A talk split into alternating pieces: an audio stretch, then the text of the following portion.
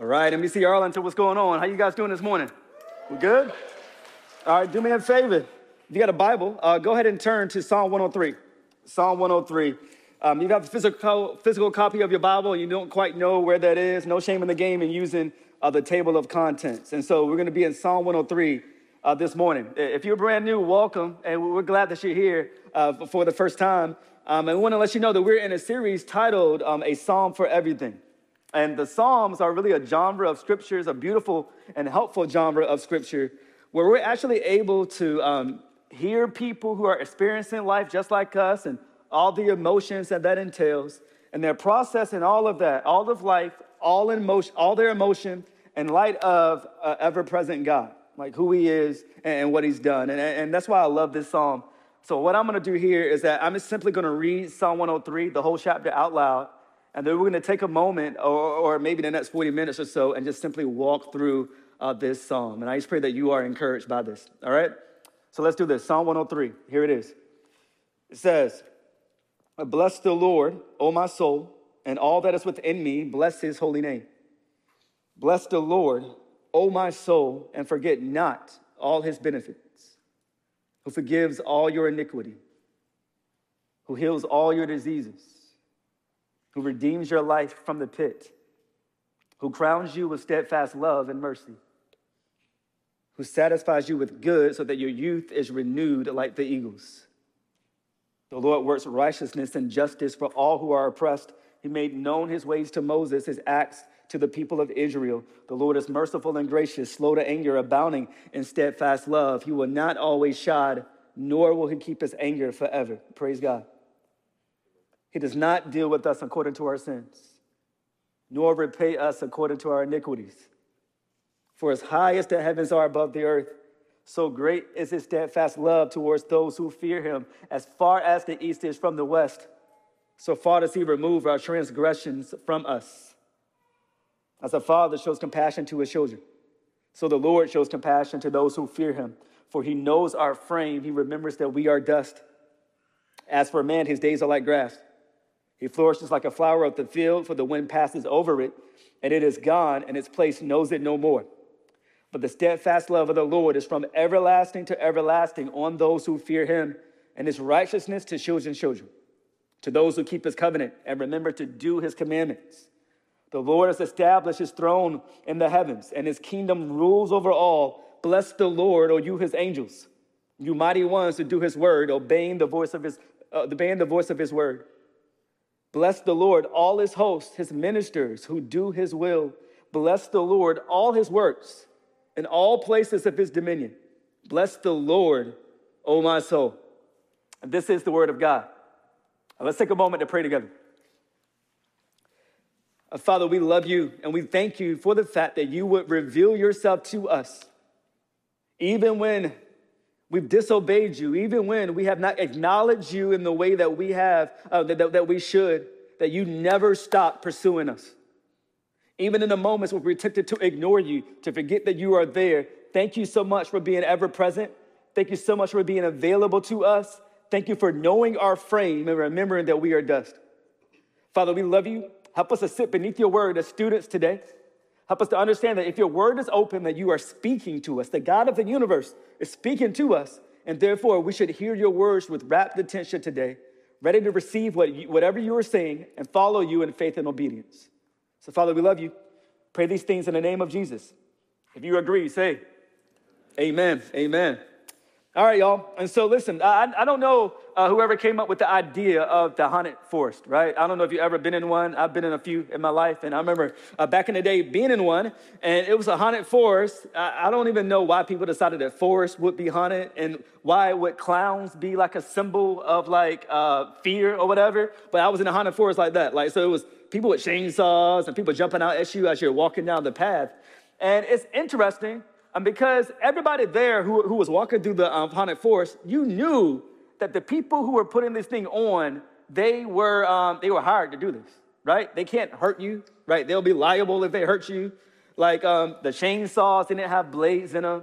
But I would laugh at the people who were like genuinely scared of these people, right? They, they were genuinely scared, jumping behind trees and crying and, and yelling out Um, but what's interesting about it is, is this. In the moment, like those people were experiencing what was happening in front of them, and that gripped their emotions, and it caused them to disbelieve what they knew to be true. Like in their head, they knew the whole haunted forest was safe. But they're out here screaming and yelling and crying on as if it's not, right? Like what was in front of them was tempted to disbelieve what they tempted them to disbelieve what they knew to be true.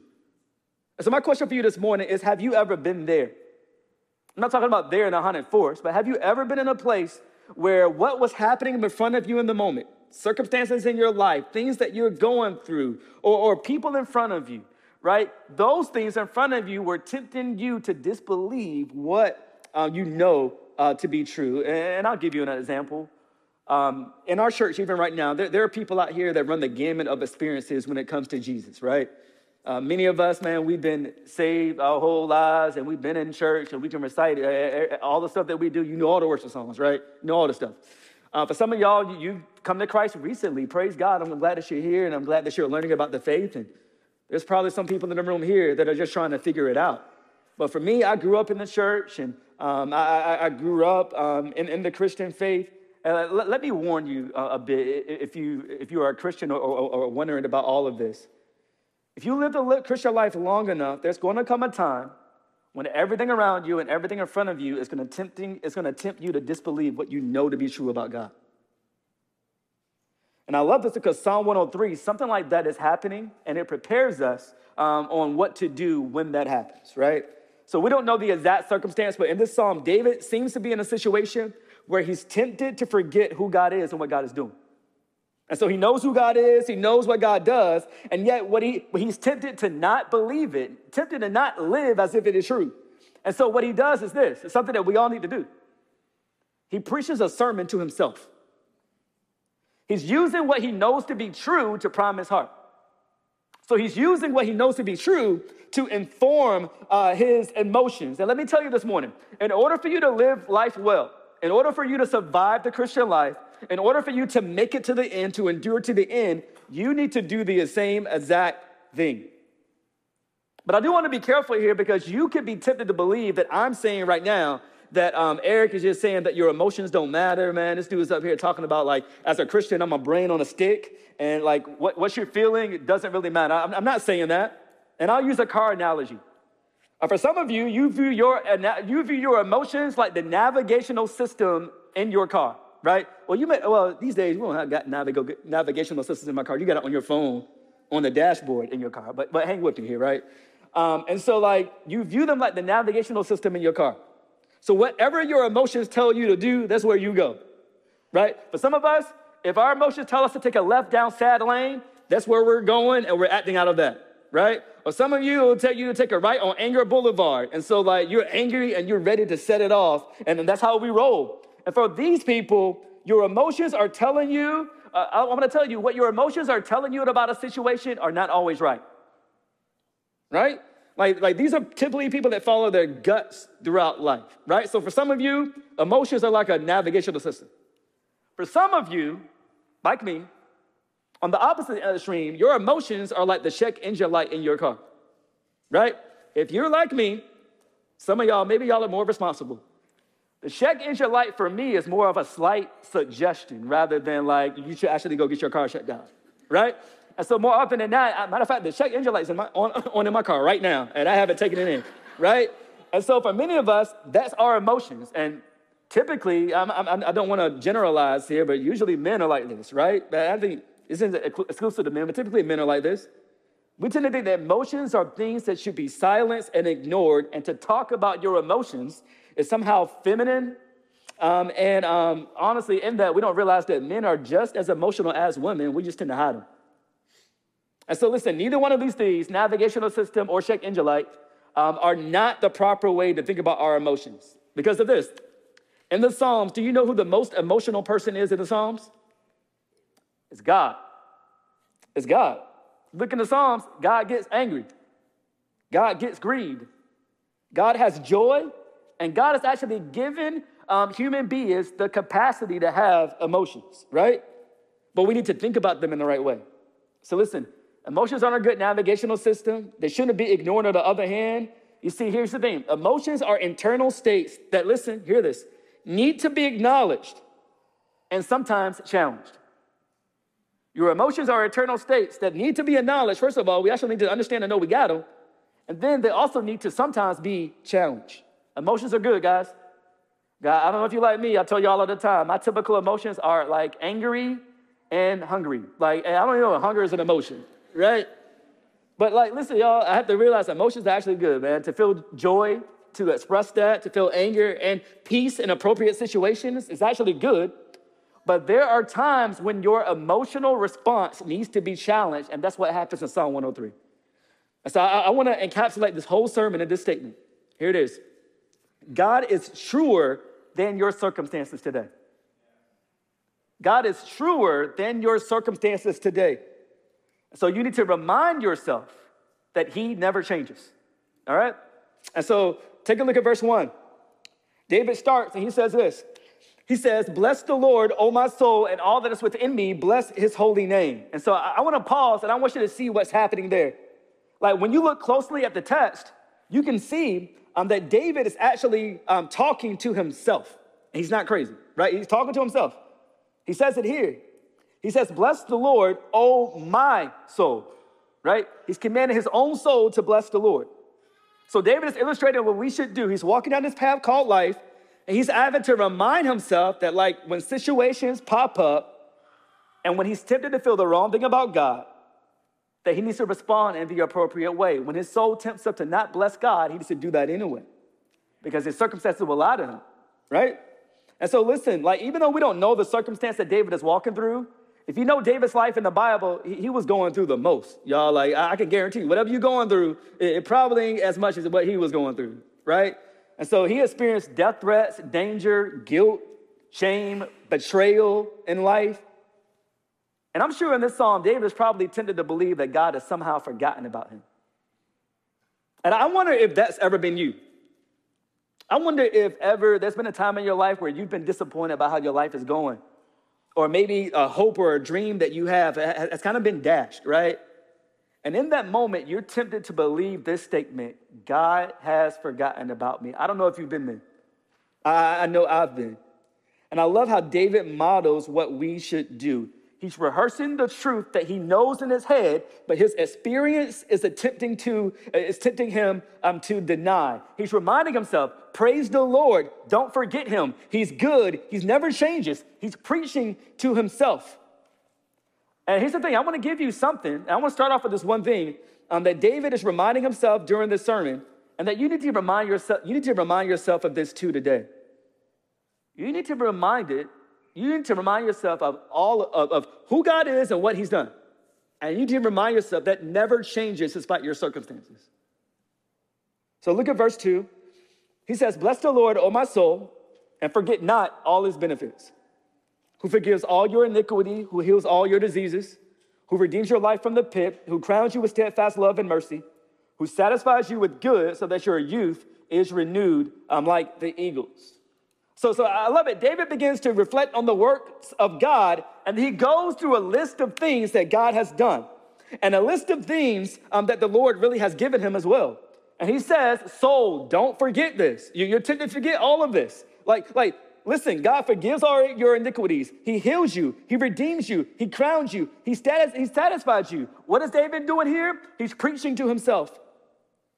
And here's the thing we tend to come here and we think that the only sermon that you hear each week is a sermon that you hear from the pulpit, right? And so we gather together, rightly so, as the people of God each week in order to hear, to God, hear God's word preach and then go out into the week and respond uh, uh, to it, right? And so this is what we do. Here's the thing it's easy for us to walk in these doors and to critique the sermons from the pulpit, kind of like it's like a Uber um, trip review. Y'all, y'all know when you're done with the trip and you got to give five stars, right? Or, or whatever. So we're tempted to listen to the sermon and be like, all right, I'll give that two stars today. He talked too fast. or um, four stars, right? He, he, he, preached my favorite passage, right? And here's the thing, a brief aside, I'm coming back to this. Uh, for years, I used to think that the sign of a maturing Christian was that you were getting less out of the sermons that you were before. I think, man, you come into the church and maybe somebody teaches a simple truth of John 3.16. And, you know, I remember one time that actually happened. And I, I, went home and hanging out with a friend of mine. And I was saying, he was asking me how it was church. I said, it was, it was, it was good. I don't know how much I got out of the sermon. And I was saying, I think that was maybe for a younger believer. I don't think that was for me.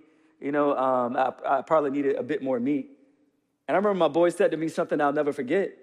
He said, Listen, Eric, I think a maturing Christian isn't harder to encourage, a mature Christian is actually easier to encourage.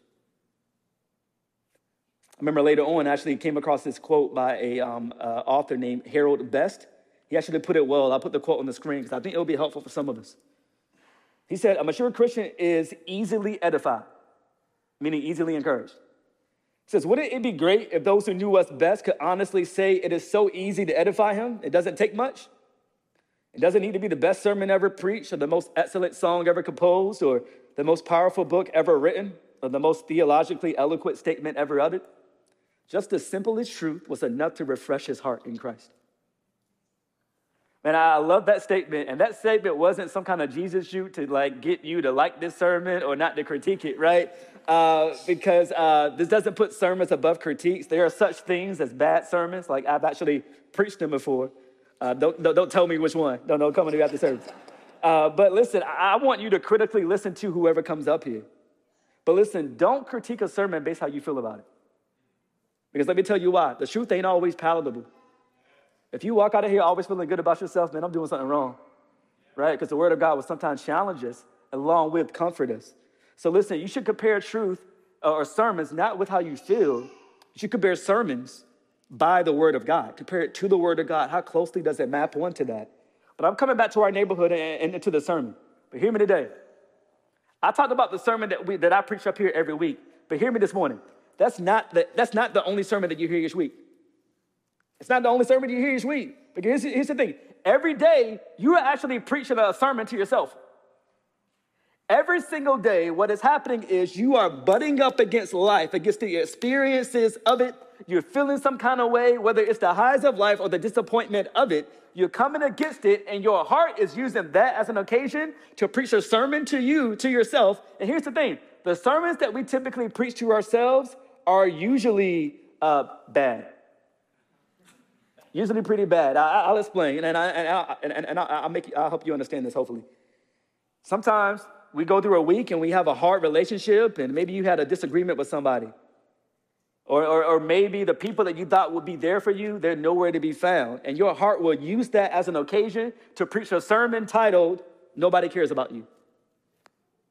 I'll give you another. You may experience a death in the family soon, or, or maybe a hard time, and that becomes an occasion for where your heart begins preaching a sermon to you, to yourself, saying, God, where are you?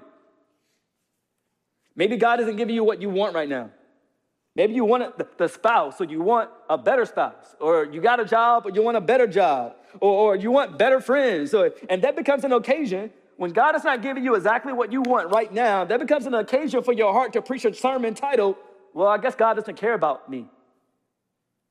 Or maybe times at work, work is hard, or work is just monotonous. Or maybe even time at church, you see the same people week in, week out, and they're talking about the same stuff, and they got the same drama. And you tend to think, yo, like, am I supposed to be here? Maybe it's time to move on. Here's the thing my desire for you is to begin to critique the sermons that you preach to yourself each week with the same intensity that you critique the sermons that are preached up here. Listen, here's the thing I'm Satan. He's been preaching the same old tired sermon since the very beginning. So I love preaching this pulpit and preaching the, uh, preaching the gospel of Jesus Christ and how the gospel is a prism and, and how we're able to see how the gospel relates to different circumstances in our life. Satan only got one sermon. He's been preaching it since the very beginning of Genesis. So let, us go back real quick. Um, in Genesis 1, um, God creates the world, right? He puts two naked, beautiful human beings in the world and said, enjoy. Like, y'all, y'all have a good time, right? And so he says, like, yo, be fruitful, multiply, fill the earth. He says, make culture, make stuff, and you have everything that you want up in here. Just don't eat from this one tree that I put in the middle of the garden, right? So Genesis 3 comes around, and Satan uses this, this occasion to preach a bad sermon to Adam and Eve. What does he preach? I'll summarize it to you. This is a sermon that he preaches to them. God is holding out on you. Satan comes to them in the garden and says, Hey, God didn't really say you shouldn't eat it. Matter of fact, God's holding out on you. He knows that, listen, if you eat of that fruit or eat or whatever, um, that, that, that you know the difference between good and evil. Guess what? There's a joy on the other side of that fruit that you should take, that, that, that, that God is trying to hold out on you. It's a bad sermon, right? And we, here's the thing we've been buying that same sermon ever since. Satan's ploy will always be to use the situations in your life and the emotions that pop up to produce discontentment and distrust with God. Right? And, and I love this text because uh, David isn't having it, right? He says, No. Uh, he says, That sermon that's being preached to me is wrong and it's a lie. And this is what David does. Here's a discipline that we all should do. He says, I'm going to preach a better sermon to myself. I'm going to preach a better one a true one, because God has done so much for me. And listen, these are the kind of sermons that we need to rehearse and we need to hear uh, today. Because I'm tempted to, I'm tempted to believe on wrong things about God. Even yesterday, when I'm prepping this sermon, I had to preach this to my own heart. Things may not be going the way that I want them to right now, but God has given me infinitely more than I deserve in the gospel of Jesus Christ. You got to dwell on that. We've been saved by grace. And I love, honestly, when you look through um, um, Psalm 103, we can walk through and see how the benefits that he described really, really are benefits that the gospel produces um, in us.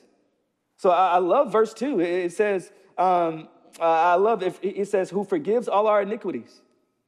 When you're tempted to live in shame, the gospel declares that he's forgiven you. I love even verse 13, verse 13. It says, God has been a good father to us. He, he's willing to forgive. Let me keep moving. When you're tempted to grow angry and bitter because of some illness that you are going through right now, you have to preach to yourself that in the gospel, uh, look at verse three, the end of that. It says, He heals all of your diseases. Promise y'all, this sermon is to go a lot faster. Y'all look at me like it's 20 minutes in. He on verse three.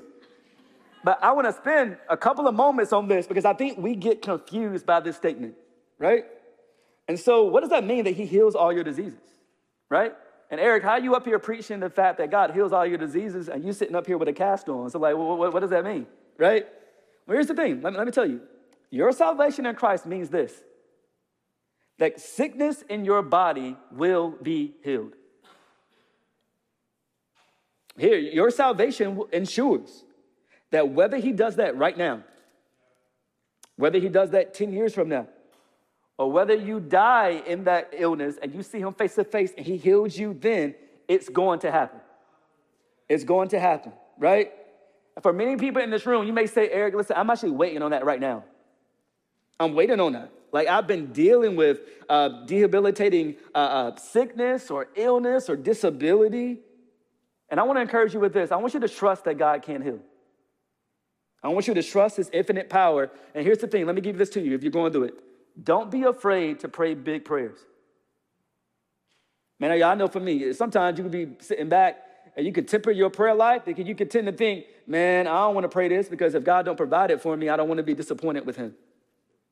No, like pray um, big prayers. However, know this that if God doesn't heal you right now, he's not punishing you or the problem isn't with your faith.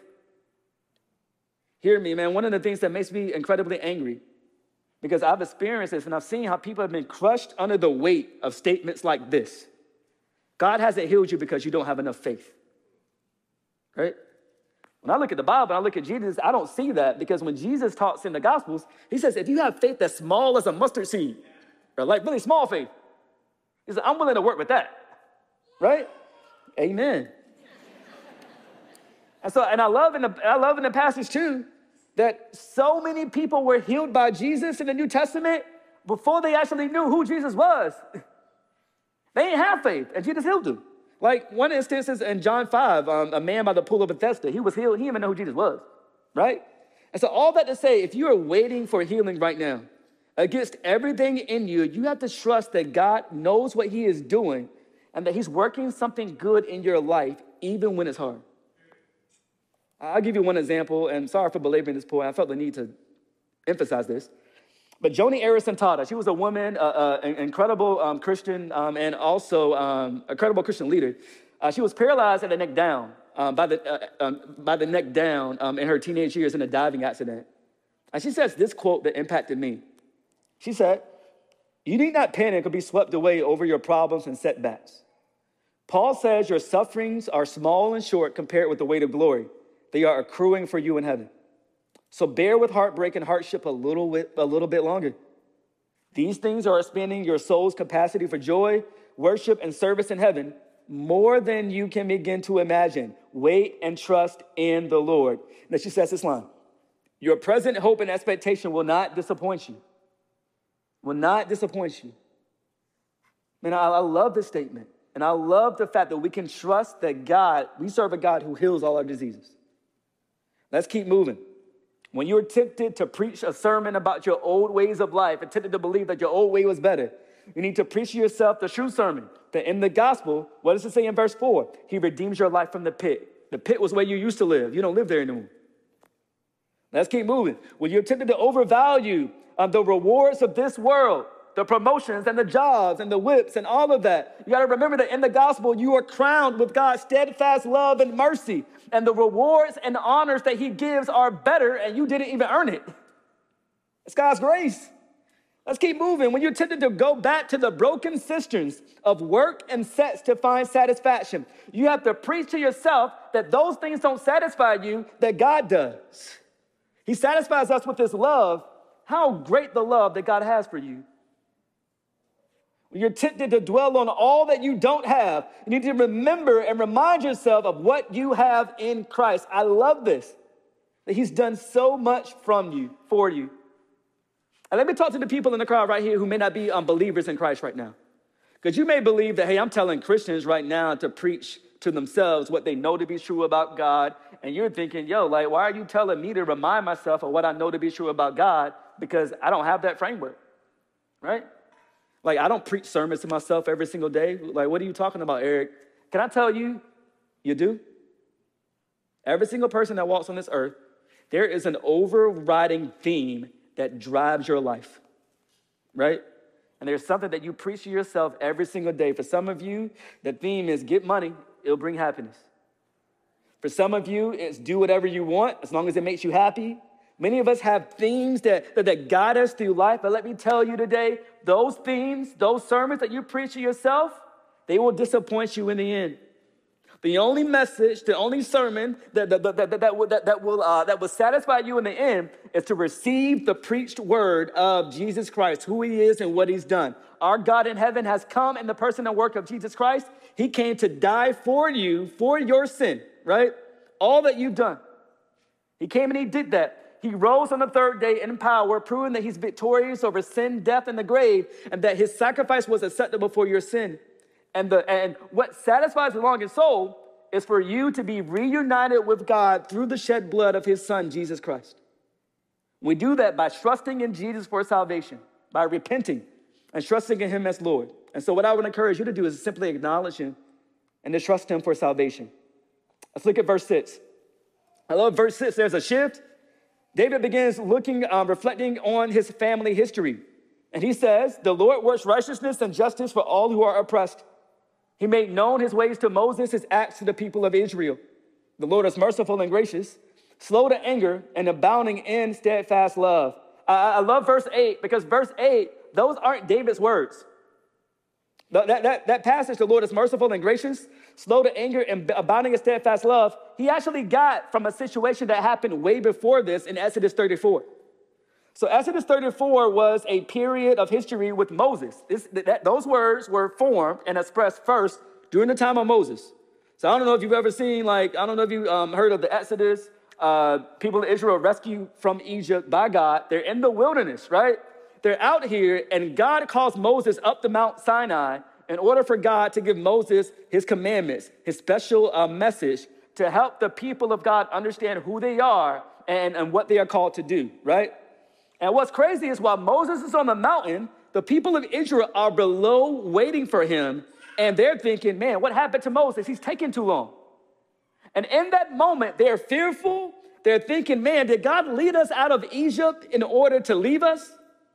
Did God lead Moses up the, our leader up the mountain and take him out and we're out here by ourselves, right? And in that moment, they're at the bottom of this mountain and they're believing the same old tired sermon that we all tend to believe, right? Like this, this, stuff tends to stoke distrust and discontentment in God. And so what did they do at the bottom of the mountain? They went back to what they, that they to what they knew previously. Instead of waiting for God and worshiping Him, they realized that, hey, where we came from, they worship idols. And so that's better than nothing. So we're going to start doing that too. And so what's so interesting about this is that, is that at the very moment that they're below the mountain, mountain, stoking distrust and discontentment in God by believing the, the wrong sermons, Moses is on top of the mountain. And he's hearing the words that we just read. God said to him, The Lord is merciful and gracious, slow to anger, and abounding in steadfast love. Let me tie this together. It's not by accident that David puts those words here, because it's almost like David is saying this God, you spoke these words in the middle of a situation where people were tempted to disbelieve and distrust you. I'm in a situation like that right now. I'm tempted to disbelieve and distrust you based off of what I'm seeing. God, help me to believe what is true rather than what I feel. I think this is encouraging. And David actually does this in a way that we all need to do. He encouraged himself with truth by rehearsing the word of God that he already knew. David knew Psalm 34, and so he uses that truth to stoke his heart. I'll give you uh, an example. Stay with me. It may not hit everybody, but I'll explain to you. Some crowds, I don't got to do this, but we have a very multicultural uh, crowd. I might have to understand this to you. I might have to explain this to you. You ever seen a rap battle? Rap battle, right? Rap battle, let me explain it to you. It's two people that stand across from each other, and the person who has the most creative, uh, the most creative flow wins, right? So one person, he does his thing, and it's all off the top of the head, it's all from memory. Somebody plays a beat, one guy starts rapping for like 18 bars or whatever, and a bar is just a stanza, right? And then they stop, and then the next person goes. Don't know if you've ever seen one on TV or live, but uh, they're, they're pretty fun. But it's sad when the first person goes and, and their rhymes are amazing, and it's time for the second person to respond, and they can't figure out anything to say. Right? They're stuck, they're tongue tied, there's nothing in their head, they just go blank, right? I say all this to say, and I'm, I'll probably see some of you guys taking notes here. Every day of your life, you are being, you you are being rapped at. Every single day of your life, you are being preached at. And you, and you are being preached a bad sermon. And if you don't have the word of God hiding in your heart, you are just like that dude over here who has nothing bad to say. Right? And so I know some of y'all are taking notes right now. Y'all saying, like, get bars. right? I saw somebody back who's like 60 years old, right? You know, so get some bars, right? But here's the thing you have no response to the bad sermons that you are hearing if you don't have God's word in your heart that's explaining what is true about Him. Right? And so, one of the things that, that, that, that, I want to encourage you to do is this you need to let the word of Christ dwell in you richly. We have to need to have the word of God in us so that we can respond appropriately to what we're hearing through our, what we're hearing in our souls. But let me tell you this too, and we're almost at the end. One of the reasons why this isn't our reflex to respond to the bad sermons with the word of God is because sometimes we would rather be distracted and than deal with whatever is causing our distrust and discontentment. And, and I'll explain. Recently, I've been reading a book on social media, right? Um, not on social media, it's a book about social media. And uh, actually, Joe gave it to me. And um, I love this book, and it's been helpful because social media is actually a good thing. I think it is. Like, it helps me keep in contact with people, and I get to catch up with some of you guys and family for back home and share with people how my family is doing. And I'm alerted to news in real time. I think sometimes that's helpful. But this book talks about how often we use social media simply as a distraction and how this distraction often entrenches us in, in unhelpful thought patterns. And we know this if we think about it. So, say you're discontent with your job, right? And you're like, God, I'm struggling with what I'm doing for a living. God, why don't you give me a new job? And you fire up your social media and you see one of your friends who have this amazing job, like they work at the White House or something, right? And they're a selfie at the White House being like, yo, I love my job. This is amazing. And I know in this room, y'all are thinking, man, yes, I'm really happy for them. But I know y'all, I know your first impulse is like through gritted teeth to say, man, I hate you. or some of us, listen, you may be discontent or struggling um, over, I don't know, maybe your relationship status or how your relationship is going or, uh, or um, maybe how different relationships are going in your life. and you log on to social media and you see uh, that status change that somebody has. Or you see somebody um, show, showing off their bling, saying like, yo, I'm engaged. Or you see the perfect family or the, the perfect friend group at the concert that you didn't get invited to. And in those moments, you're always trying to beat back feelings of discontentment and distrust in God. And let me give you a brief aside. Social media, I believe, is a good thing, but if you're not careful, it can be a tool that your heart grabs onto to reinforce an already existing cycle of discontentment and distrust in God. Right? And so I'll say this, and I'll give you something practical. Maybe we should resolve to have some intentional and periodic fast from social media because that could be good for your soul right? These could be intentional times in which you meditate on what, on what God's word is saying rather than what the world is telling you you are. Social media and the world will always tell you you're missing something to be complete. and the gospel of Jesus Christ will always say you have all that you need in Christ. We need to rehearse them. And for some of y'all, you're looking at me you're like, yo, I'm good. I don't even, I don't even use social media. Good for you. But that's not the only way that can reinforce cycles of discontentment and distrust in God, right? So, for instance, in a church like ours, community is a great thing, but sometimes community can be an excuse to avoid communion with God.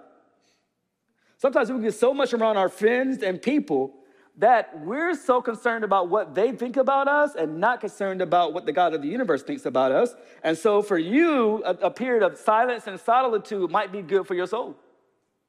So you can begin viewing yourself not through the lens of the people that you desire to impress, but so that you can begin to view yourself through the lens of the God who made you. Right? So let me give you this. What if you spend what if you spent as much time in God's word as you did on social media? What might it look like you, practical thing that I, I just started doing? It's not working yet, but I'm, I'm doing it because it's good. What if you use that little feature on your iPhone that limited the time that you use on social media? And what if you actually gave the code to it to somebody else? Man, I, I did it. Uh, I've been at it for like a couple of weeks. And uh, the other day, I, I, was on the couch and uh, my time had ran up, right? So I had gave myself like 15 minutes, right? My time ran up. So my wife sitting next to me, and I said, "Hey, babe, I was just about to do something. Can you type the code um, in for me to uh, let me in?" And my wife is vicious. She said, nah, bro, I guess you can wait till tomorrow, right? And I, I, couldn't, I couldn't even fight that, right? But what if you did that in an intentional effort for you to say, listen, I'm gonna spend as much time on my social media as I actually do in the Word of God, right? Like, what if you intentionally even spent time alone, committed to memorizing Scripture, specifically passages that give you promises in the areas that you are struggling? Yeah, y'all, we need this. And then this statement isn't to induce guilt, guys. I need to be in God's word more, and I do this for a living. Uh, the problem is this, or, or what, what I was trying to do is this, is to produce hope in you. And, and, and I love this because David used God's word to prime his heart, and now his heart begins to think about everything um, that, uh, that, that these verses mean. He begins to draw connections, right? And so, if God is merciful and gracious, slow to anger, and abounding to steadfast love, what does it mean? Verse 9, that he doesn't keep his anger forever. That these situations that are happening in my life right now, it's not because God is mad at me or angry with me. He loves me. Verse 10, He doesn't give me what I deserve. Verse 11, His love is great. Verse 12 through 14, his compassion towards us never ends. I love it. Instead of allowing his heart to, to reflect on the circumstances in front of him, and uh, instead of allowing his heart to allow him to form wrong conclusions about God, he's using God's word to produce true conclusions about God and appropriate emotions about him as well. So, all this is say, listen, when you are tempted to forget who God is, what we need to do is this we need to reason from God's word. We need to reason from God's word. And you may say, Eric, listen, that, that, that, that's more than fun. But isn't that fake? Isn't it fake uh, for me to tell my heart to believe something that is not feeling in the moment. And let me tell you this truth, and I'll keep it real, real short. Being real isn't trusting whatever your desires say, right? There's a lot of real serial killers out there, right? A lot of people just, just obey whatever pops up in them. Being real isn't trusting whatever your desires say because sometimes we have bad desires. Your heart sometimes will lie to you. Being real is this it's trusting whatever God says and committing to believe it despite what your heart is telling you in the moment. That's what, it, that's, it, that's what it means to be real. That's what it means to be human, right? And the beautiful thing about David is that he doesn't stop here. He doesn't merely preach the word to himself. Him preaching the word to himself and making himself happy because of the word of God, that becomes the launching point for him to begin to declare what he's learned to everybody else. So that's why I love the last three verses of this song. Because David goes from the beginning of the psalm saying, Bless the Lord, O my soul. And what does he say in the last three verses? He begins commanding everybody else to bless the Lord. I, I, I, I love this. Look at, look at the last three verses. He says, Bless the Lord, O you his angels. Bless the Lord, all his host. Bless the Lord, all his works. Bless the Lord, O um, my soul. I love it. He's experienced the joy of who God is, and now he can't keep it unto himself.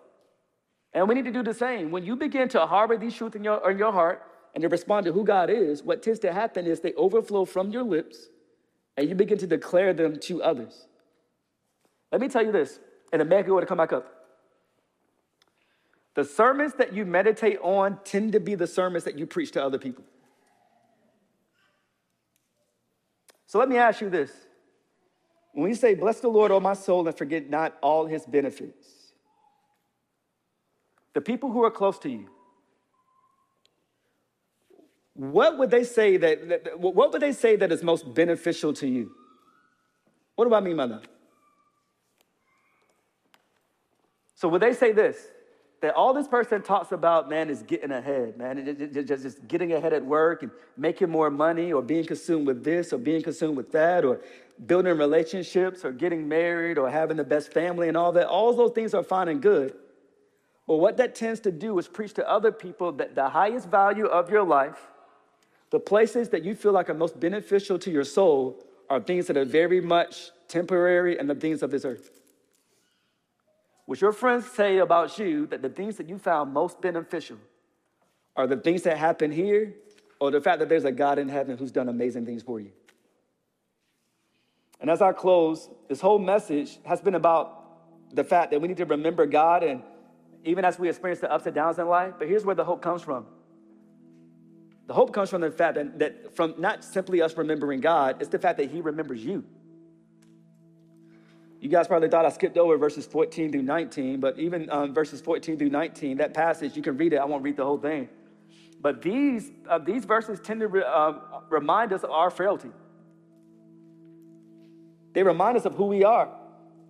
And I especially love verse 14. It says this It says, He knows our frame, He remembers that we are dust.